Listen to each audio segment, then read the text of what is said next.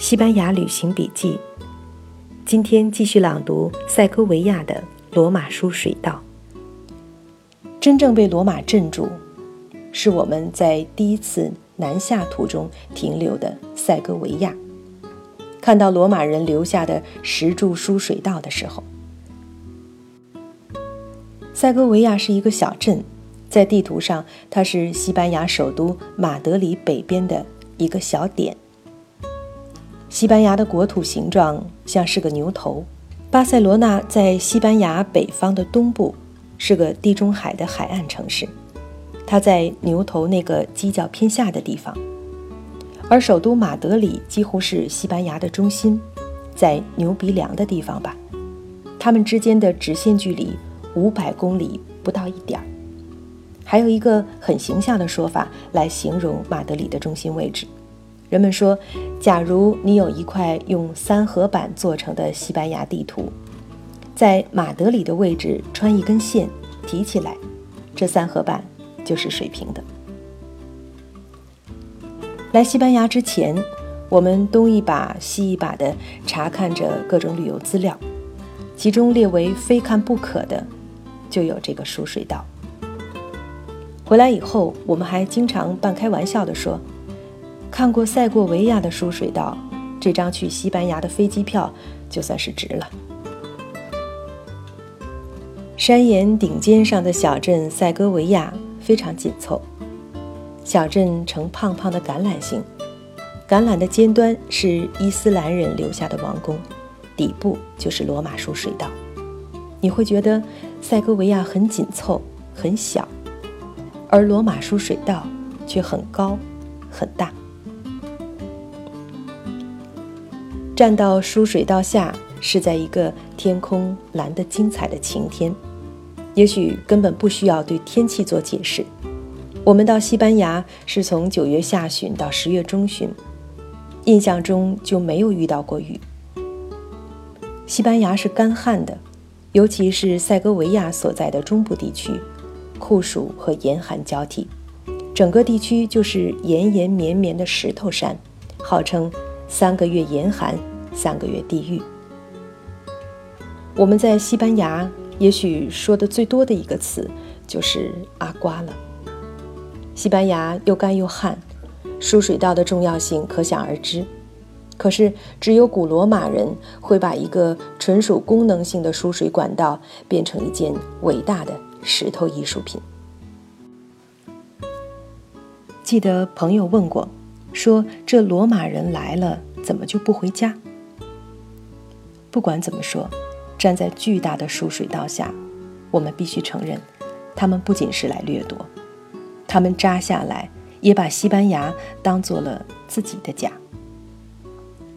罗马人在西班牙开始认认真真建设，现在我根本不用翻看带回来的照片，罗马输水道就生生地立在我眼前。我还在想，它为什么能打动我们所有的人。不仅是那两千年的历史，我们还来不及思索，在我们做出任何历史文化的联想之前，在做出任何技术上的探究之前，它在视觉上已经征服了所有的人。我们第一次和它目光接触，就是一个巨大的冲击。不加思索，它已经压倒一切的一把就抓住了我们。是的，它有二十八米，十层楼那么高。它的体量本身当然在震撼我们，可是还不仅是体量。罗马输水道不是一根简单的输水管，它还是建筑。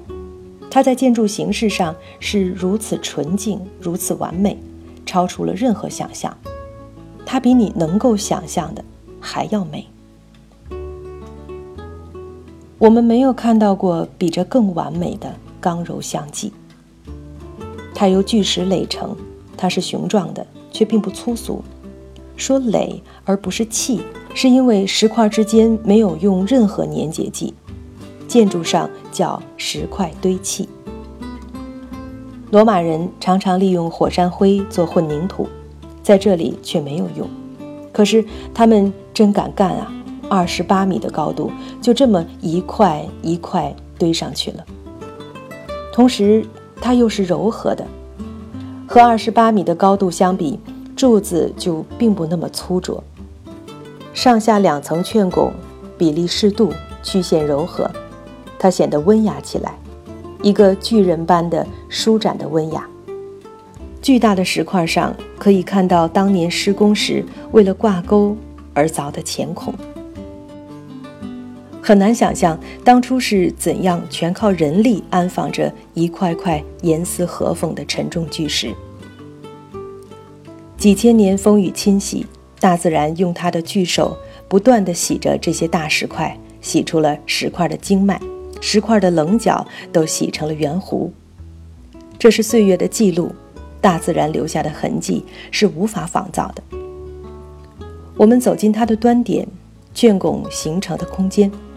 逐渐被石柱的侧面遮挡，变得越来越小，越来越小，最后空间完全消失，它变成一堵浑厚的石墙。当我们穿越过去，渐渐走远，圈孔的空间透着碧蓝的天空，又开始扩大、扩大，加上向远处的透视，虚实对比做出无穷的变换，它又变得空灵起来。我想象着，那罗马诸神也曾高高的飘扬，在弧形的券孔下穿越，绕着柱子回转、追逐、嬉戏和欣赏。疏水道不是孤立的，阳光让它在地上投下构图美丽的阴影，重复构图的影子令人着迷，恰如栏杆柱廊的阴影映入水中的倒影一般。不论地面之上的景观多么色彩斑斓，投影到地面下的色彩对比永远是简单的。但是这又不是黑白照片，那地面光的部分不是白色，而是丰富暖色的叠加；那影的部分也不是黑色，而是无数冷色的聚合。找出自己的这种特殊感觉和理解，是画家们热衷的游戏。于是，今天的塞戈维亚不仅是旅人云集的地方，也是艺术家的天堂。把他们吸引来的就是这个罗马书水道，几乎成了一个惯例。在其他任何地方，大凡旅人一多，就无形之中在异化艺术。艺术家开始有意无意地丢弃自己，迎合买主，走笔开始轻佻，色彩开始艳丽。游客们的眼光替代了艺术家的眼光，艺术家不再用自己的心去感动，不再以颤抖的手冲动的调色，而是在生产商品。塞戈维亚却是一个例外，这儿的画家是在为艺术而作画。我们第一次看到，当如织的游人从身边走过，有那么多的艺术家上上下下的散在各处，目不斜视。他们在火辣辣的阳光下，汗水还没有流出，就已经晒干。可是这些艺术家有白人，有黑人，还有华人，用着各种手法，经典的和现代的，写实的和变形的，水彩亦或油画的，在写出他自己感受的塞戈维亚，属于他个人的、独一无二的罗马在塞戈维亚的主教堂前，画家们摆着自己的画作。我久久停在一张油画面前，那是一张四面石壁的地下通道，很像我们在巴塞罗那穿过的罗马遗迹。整个画面是幽暗的，却画出了历史的深度。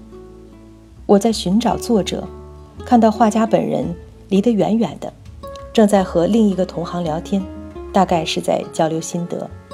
一点没有急着要卖画的意思，也许他的画根本就是非卖品。